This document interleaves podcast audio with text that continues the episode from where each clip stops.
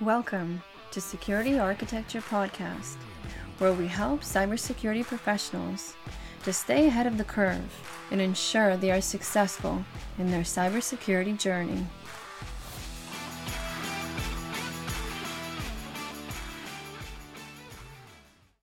Hi, I'm Evgeny. I'm Dimitri. We have a pleasure today to talk to Ganesh from Uptycs. Ganesh, can you please tell us about yourself and the company? Evgeny and Dimitri, a pleasure to be here. I represent Uptycs out here on the show. We are a Boston based venture in the growth stage.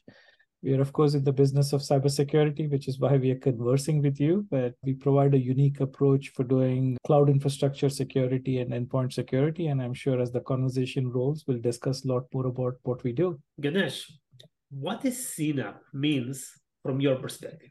First off, CNAPP is a very long acronym, right? And if you were to look at it in terms of way it's been coined, it of course stands for Cloud Native Application Protection Platform.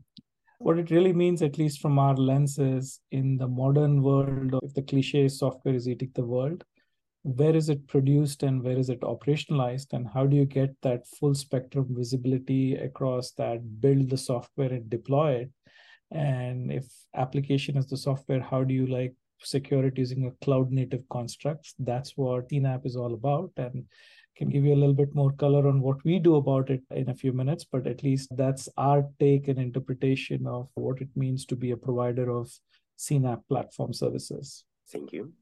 As you probably know or catch from the name we are podcast about security architecture. So we definitely want to dive in and understand about the architecture of your solution, how it's working, and what's included.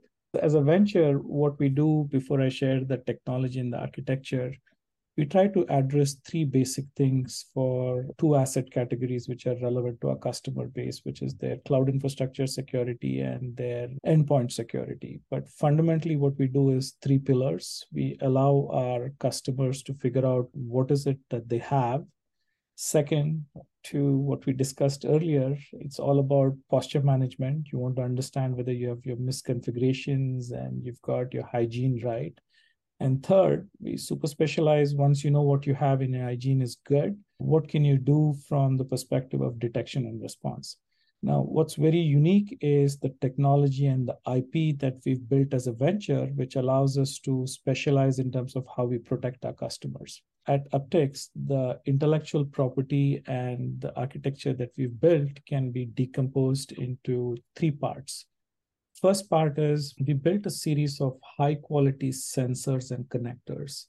These sensors and connectors abstract the attack surface, and these are all in production operations today and it allows us to get telemetry in three different sections. One, we have an excellent understanding about the configuration of a cloud, a configuration of a Kubernetes environment, or about a container runtime environment, or a Mac or a Windows developer's laptop. We don't believe in the world of logs because logs do not necessarily convey information. Instead, we've built these connectors which can run without any kind of an agent or the sensor can be run in an agent or agentless mode. When the telemetry is extracted, we push it into a cloud, which is based on a security data lake model. But the importance of structured telemetry is that it is a ETL free pipeline. And given your audience, people will appreciate that extract, transform, and load is a very expensive proposition because when you send logs over, you need to index logs and try to figure things out. Instead, our approach for imparting structure at the source facilitates an approach where we can do streaming analytics when the data is in flight. It allows us to store data using columnar compression and other techniques. The net result of this is that we can do analytics while data is in flight, as well as using big data techniques such as storing it using columnar storage but really, what we do at the end of the day is we pull out insights for our customers and we align it with the security controls that customers expect to be deployed in their organizations. And if you see at the outcomes, we facilitate risk reduction from our detection cloud platform by providing specific use cases which are very targeted to the security controls one needs right hopefully this sets the stage as to how we've taken a very modern approach for observability driven paradigm to accomplish cybersecurity. This is very interesting, quite a lot of things involved here. So, from the architecture perspective, are you more public cloud, private cloud, how it's actually designed, how do you connect to other people clouds to ingest information or the telemetry in your case? Great question. For us, the way we've invested our resources towards making this happen, public versus private cloud is a foregone conclusion. It's not a choice, it's the desire to support both because as you can imagine, due to all the digital transformation underway, some of them are cloud native, others are still hybrid in the cusp of transition. For us, the fundamental thesis is that telemetry can be extracted both on prem or from cloud native attack surfaces and transmitted securely over a TLS connection to a location and if you can do so with the effective, very low latency and high frequency and speed, you then have the ability to apply analytics on that data to draw conclusions in that, right? So that model fundamentally based on a distributed network using TLS connectivity and scaling techniques of TLS that we've learned from our content delivery technology background allows us to play shift the actual analytics in the cloud, but to use the endpoints, the workloads, or the connectors simply as a source of high fidelity telemetry, right? That's what differentiates us and it makes the argument of private versus public environments literally go away. Very interesting. I'm wondering what is the effort to onboard your tool by a typical customer? The effort is very low, depends on what the customer would like to accomplish. So if you were to take very specifically the idea of cloud workloads and apply the three things as your requirements, if you need to understand what is it that you have, the effort is the least because you simply connect to your cloud provider API and suddenly information starts coming in about your configuration, your CloudTrail activity, and you can do a lot of things around visibility to know what you have and do security and posture management. Very straightforward, really quick. Second, you want to start getting visibility into the workloads. And this is where there are two important considerations. One, to understand where your configurations audit and your vulnerabilities lie, you can do so using the agentless mode because today it's almost par for the course that you can get access to the block storage system of the virtual machines. And by scanning that and mounting it, you get some visibility about your posture. But what you'll not get in such an environment is the behavioral threat. Now, if you want to up the ante and get into behavioral detection, then you need a sensor inside the runtime, right? So connecting is very straightforward. You can get going within a matter of hours, if not minutes. And for the second part, as you start thinking about the agentless mode and start scanning for what's there inside, it might take a little bit longer. And of course, if you have a large workload and you want to deploy hundreds of thousands of sensors to get deep behavioral pattern, it might take a few additional days to weeks to get going, right? Depends on what you're trying to accomplish. It can be as quickly as in the order of few hours, or it might be a few days to a few weeks. So it depends how deep you want to go with your defense in depth. That's a very accurate way of putting it because if you are of the inclination that once you know what you have and you've improved your hygiene, which you might want to do at least to make sure that you're compliant, you might get a lot of value immediately out of that. And that is something that can be accomplished very quickly.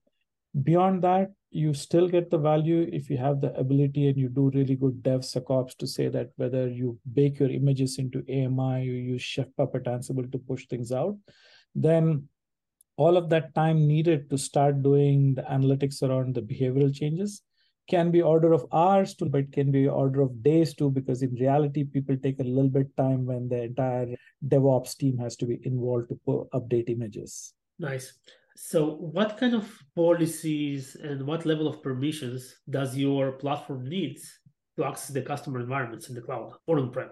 Great question. Majority of what needs to be done can be done so with read-only permissions. And as you can imagine, cloud is where the crown jewels of an organization, especially when you use the word CNAPP, it's highly applicable towards organizations which have an application to secure which they might have built in house and they're very cognizant and sometimes very concerned about providing privileges which might alter the state of the cloud However, if you get read only permissions, either based on a formation script at the API level, or even if you deploy the sensor, you're reading only and you're very less low probability that you might alter anything. However, if you want to extend that as a part of your response or as remediations or as a part of your audit findings, you need to go change something, then you need more policies which allow you to change the state. And that's always earned as a function of time when you've established trust with the customer partner. Makes sense. I'm wondering with the move of the native IaaS solutions, so providers like AWS, Azure, GCP, to have their own tool. Azure Security Center, Azure Copilot was announced recently, and AWS Security Hub. What's the difference between what they do and you do? And are you more to replace them or to augment them? That's a great question, by the way. Let's talk about the topic du jour about Copilot. Copilot probably is going to be one of those interesting things which might shape as to like how we effectively do SOC analyst complementary work and things like that.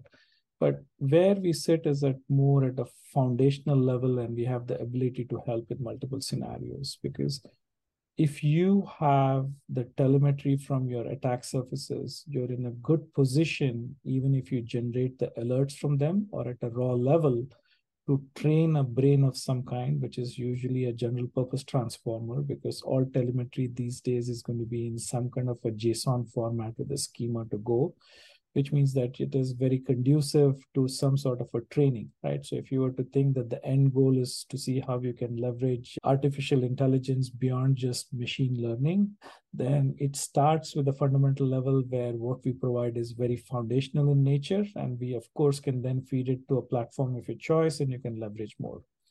Today, where we stand is few challenges with the cloud service providers and their security model is their evolutions Take AWS as an example. While they have the constructs of things at organization level, their fundamental unit about what was being sold was AWS account in the past. Even if they provide tooling, they had very little tooling to go across organization. Now, to your point, they've started providing AWS Hub and other services.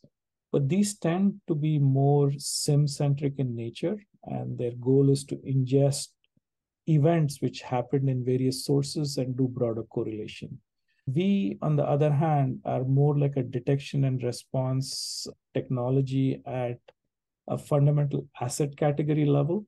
And we take raw telemetry, but we draw conclusions from the raw telemetry in a place shifted manner, as opposed to doing exclusively on the endpoint. The endpoint telemetry is sent to us and we do things with it. And then we generate the alerts, which might be more valuable in the context of a broader investigation or correlation and we send it to the sentinels or we send it to the aws security hubs and the like, right? So they are at the next tier which is they're probably doing broader base visibility across a lot more things. But for a certain set of asset categories in the context of cnap and xdr is what we specialize in and the context we provide, the alert we provide in the richness of data. Hopefully, these will hydrate the other systems that you mentioned, and that's how we see the progression.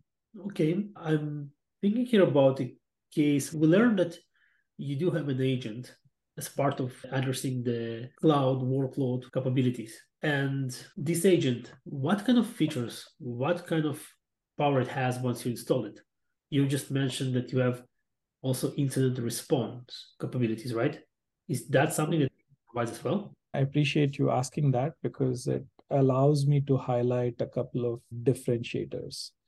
The sensor that we've built works with high fidelity and frequency to capture three aspects of a runtime. Now, it can operate in an agentless mode or it can operate in the actual runtime the way it works is first part it goes and figures out what is the configuration what kind of software and what does what's there on an actual workload or runtime.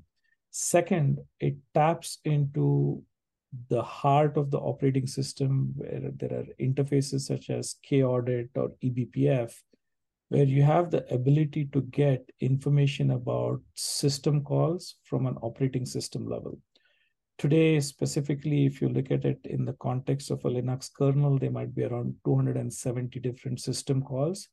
out of which 20 or 25 system calls are very meaningful in the context of detection and response. These might be like fork, exec, accept, connect, right? So you have the ability to use eBPF and other techniques to tap into the runtime to say, if there's a behavioral change, a software is being launched, and someone modified a file, how is that represented from the kernel level, independent of containers and any kind of a runtime? And then the last part is are there in and out flows out of the system? Because that could potentially, whether it's a DNS level thing or it could be a socket at an IP level, tells you that there's some communication going on. So the config, the behavioral changes, and the flow are three fundamental telemetry aspects which allows us to solve for a wide variety of use cases. Now, to answer your second part of the question, the configuration tells us about misconfigs and allows us to do audit and compliance to benchmark against CIS. The behavioral telemetry about software being launched and all of that can be correlated using reputation databases, but more importantly, it can be mapped into MITRE based techniques and tactics and then allow you to score to say that against a MITRE like reference, are you seeing any kind of threats to do like detection? And then finally, because we have an approach where telemetry is being stored at a fundamental level, many times your detection rules or your ability to figure things, you may not have done that upfront. But you have the comfort that if you have a data lake where all the behavior is being captured, post breach scenario, the biggest thing that organizations want to make sure is that they reduce the dwell time. Having that information to go back and look at the flight recorder of what is happening on all the systems empowers the last part of what you said, whether it's forensics investigation or incident response because something happened, and how quickly might you be able to react to that? It's very important to connect all the dots if you want to react properly, and that sounds like what you're doing. Absolutely. This brings an interesting topic. You're collecting a lot of juicy data, and I'm sure there's companies that very concerned about the data. And right now, from my understanding, your architecture is deployed in your own cloud. I'm sure some customers ask, can we deploy your architecture in our own cloud? This way we have the data and we can protect the data and not just you have the data. Great question. And this comes up quite often, as you can imagine, in highly regulated environments, or if you are a part of some of the initiatives which are important to the nation at large. It's just not a regulation as in a large fintech, but government related mandates such as ITAR and others imply that it has to be delivered from a private VPC. And depending on some cases, what we do is as follows. One, we've built a system which is based on API first. And second, we don't hold hostage the schema of the data or forwarding of the entire control plane. Of course, we transmit all of the findings about alerts, compliance reports, but the raw telemetry also, we make sure that it's in an open structured format and make it available. One way to reduce and address this topic that you said is to reduce the retention window within a cloud such that access to that information is very limited and it gives some people a little bit of comfort above and beyond, if you are someone who is very substantial for a wide variety of reasons and wants to partner with us, we also sometimes entertain the possibility of doing a private VPC based managed offering so that you have a siloed repository of data in a dedicated VPC versus a multi tenant solution. Of course, that goes with the usual operation challenges and all that, but having that option gives a lot of comfort to the customers. Ganesh, attacks on the cloud, they're usually very sudden, very quick. Can you provide new real-time identification of risks comparing to the usual periodic scans? What's your approach to this?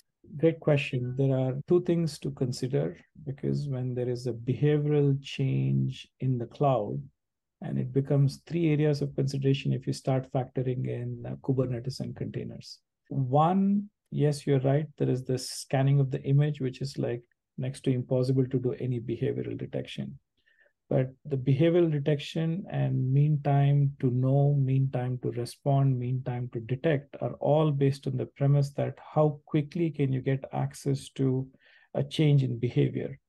A change in behavior doesn't mean it's malicious, but when you take a change in behavior and you correlate it and you set up a bunch of rules based on a standard such as MITRE, might tell you that there is something which is a leading indicator of malicious activity. Now, what we've done as a venture and what we've specialized in is how quickly can we get access to the telemetry about a behavioral change and make it available for analytics. What that specifically implies is, as applied to the control plane, getting access to the CloudTrail data. And when CloudTrail data comes, you have the necessary set of rules. Today, we have our own uh, YAML based engine, which is very rich. And of course, we'll be augmenting that to standards such as YARA-L, and Sigma to say that when you get CloudTrail activity, can you detect there is something going on out there?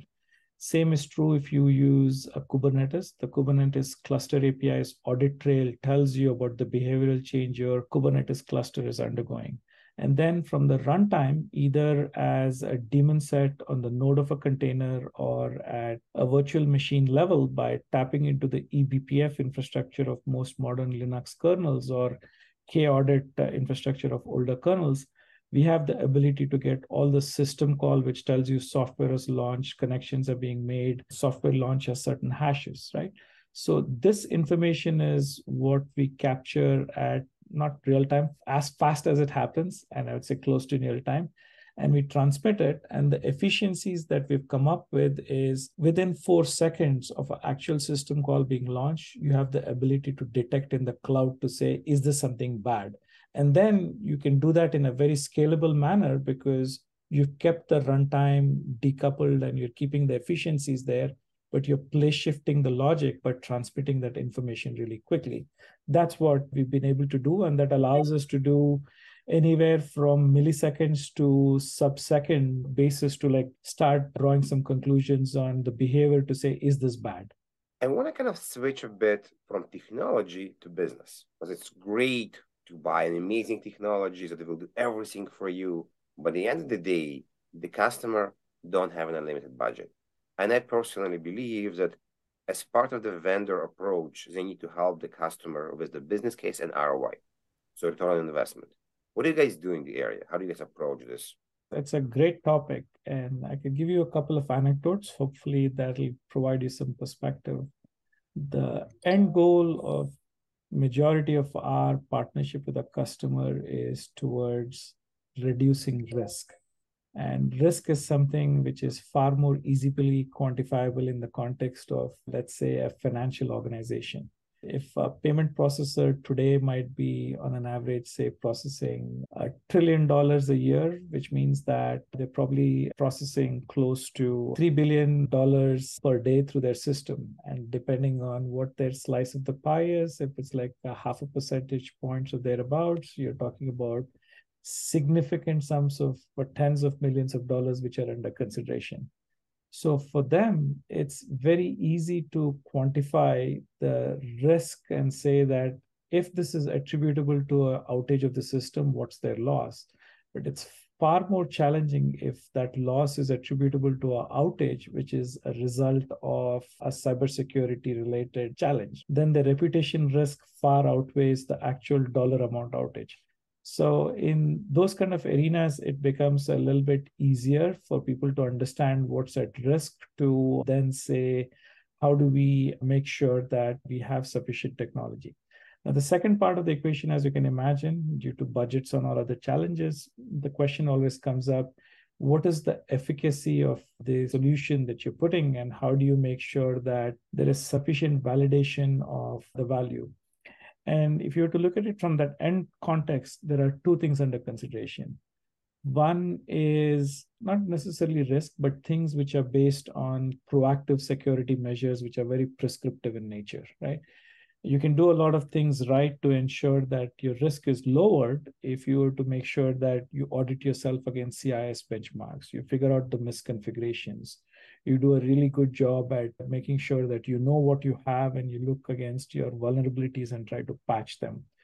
These you don't need magic. It's going through and making sure you do step by step getting your basics right. So that addresses one part and there are very good standards which tell you how good is your hygiene and frameworks which tell you how to do that the second part, which is more challenging, is the efficacy of your detection and response. If you do get breached, which might be inevitable given the circumstances and the world we live in, how quickly can you reduce the dwell time so that you can make an informed decision for response and to that end, typically you want to partner using a purple teaming like service to ensure that you're doing things in a right way.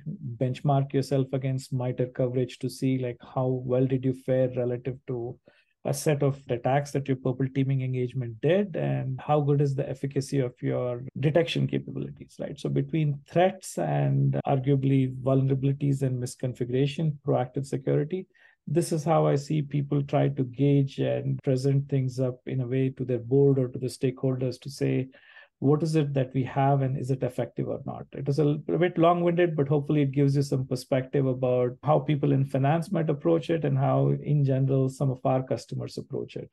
Interesting. On a daily basis, we see how machine learning and AI technologies are transforming the digital world.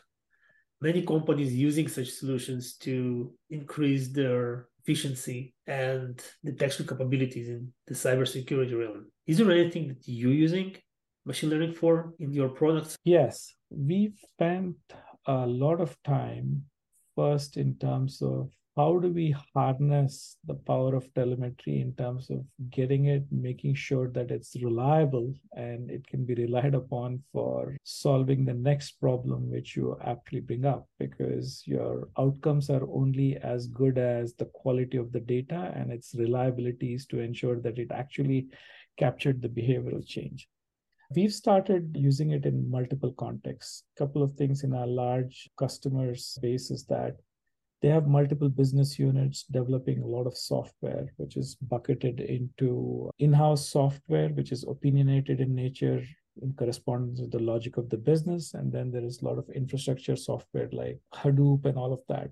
How do you at scale identify what falls in what bucket so that you can improve is one area second due to the volume and velocity of cloud related changes, you start looking at CloudTrail activity and all of that, it's enormous amount of volume because if you have someone who's got like hundreds of accounts and hundreds of thousands of machines, there's no way that you can humanly interpret what's going on. But there are patterns in there where you can use statistics, regression, and even SQL aggregate techniques to figure out where are people logging in from? Do they log in from this window of time? So there's the ability to do this outlier type of detection. And then to the topic which we discussed earlier, as we start getting alerts and all of that, of course, this is something we have to do with great caution is how do we start integrating with the co-pilots of the future? Because the co-pilots can tell you in a similar situation with the context of your alert, what should be a good practice, right? It's about the end of the day to improve the efficiency of the SOC team and the analysts who rely on the tooling to make sure that they can do their job.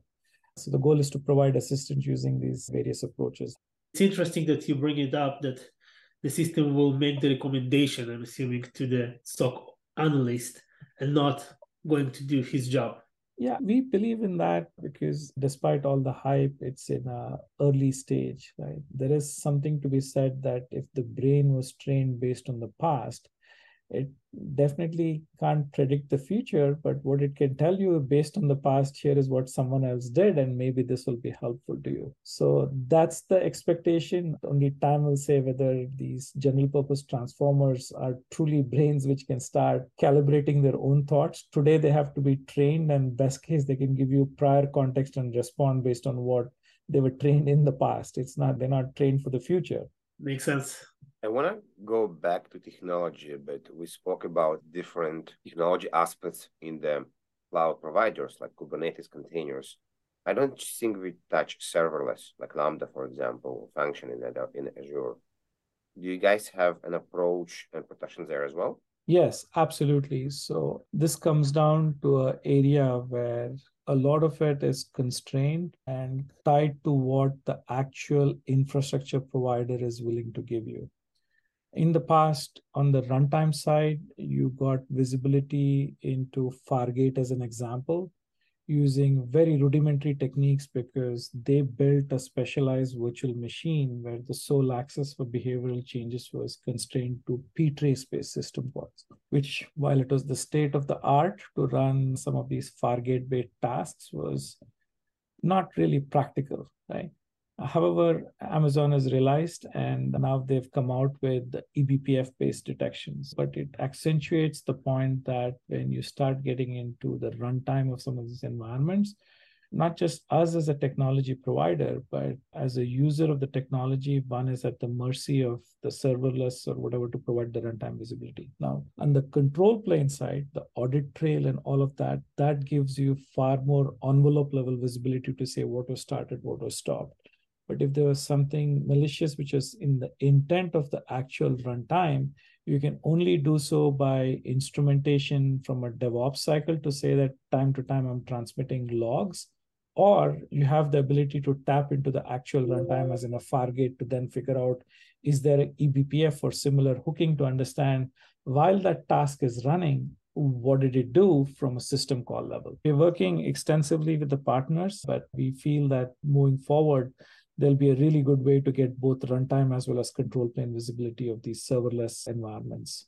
Thank you very much. Is there anything you want to add before we wrap up? One of the things which we've started working on is a set of proactive security measures. They're truly in the realm of vulnerabilities, if you will, or audit findings, which help you score and assess to say, okay, what does your real estate look like? How much of coverage do you have?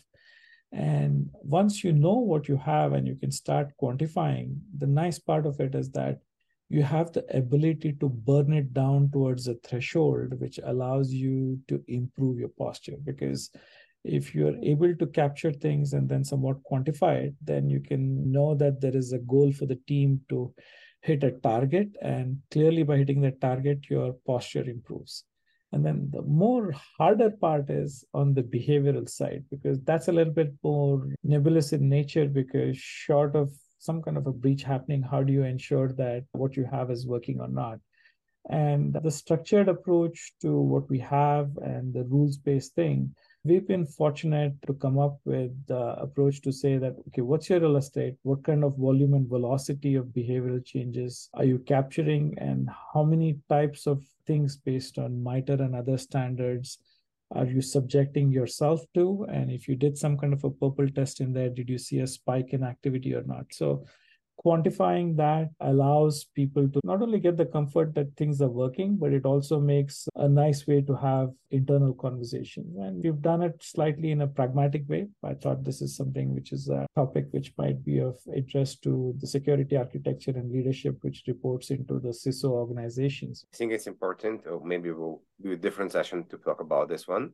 Yes. So thank you very much. Thank you, Ganesh. Very good. I appreciate the opportunity to be here. And of course, as you can imagine, we are uh, on www.uptycs.com. There's a lot more to learn. We are happy to arrange for a unique approach for a desktop based self exploration, or if you want to do a full POC of what we have to offer. We are happy to do that with the listeners of your audience base. Thank you so much for having me here. Thank you. Thank you. Please remember to subscribe to our podcast and join us for our next episode.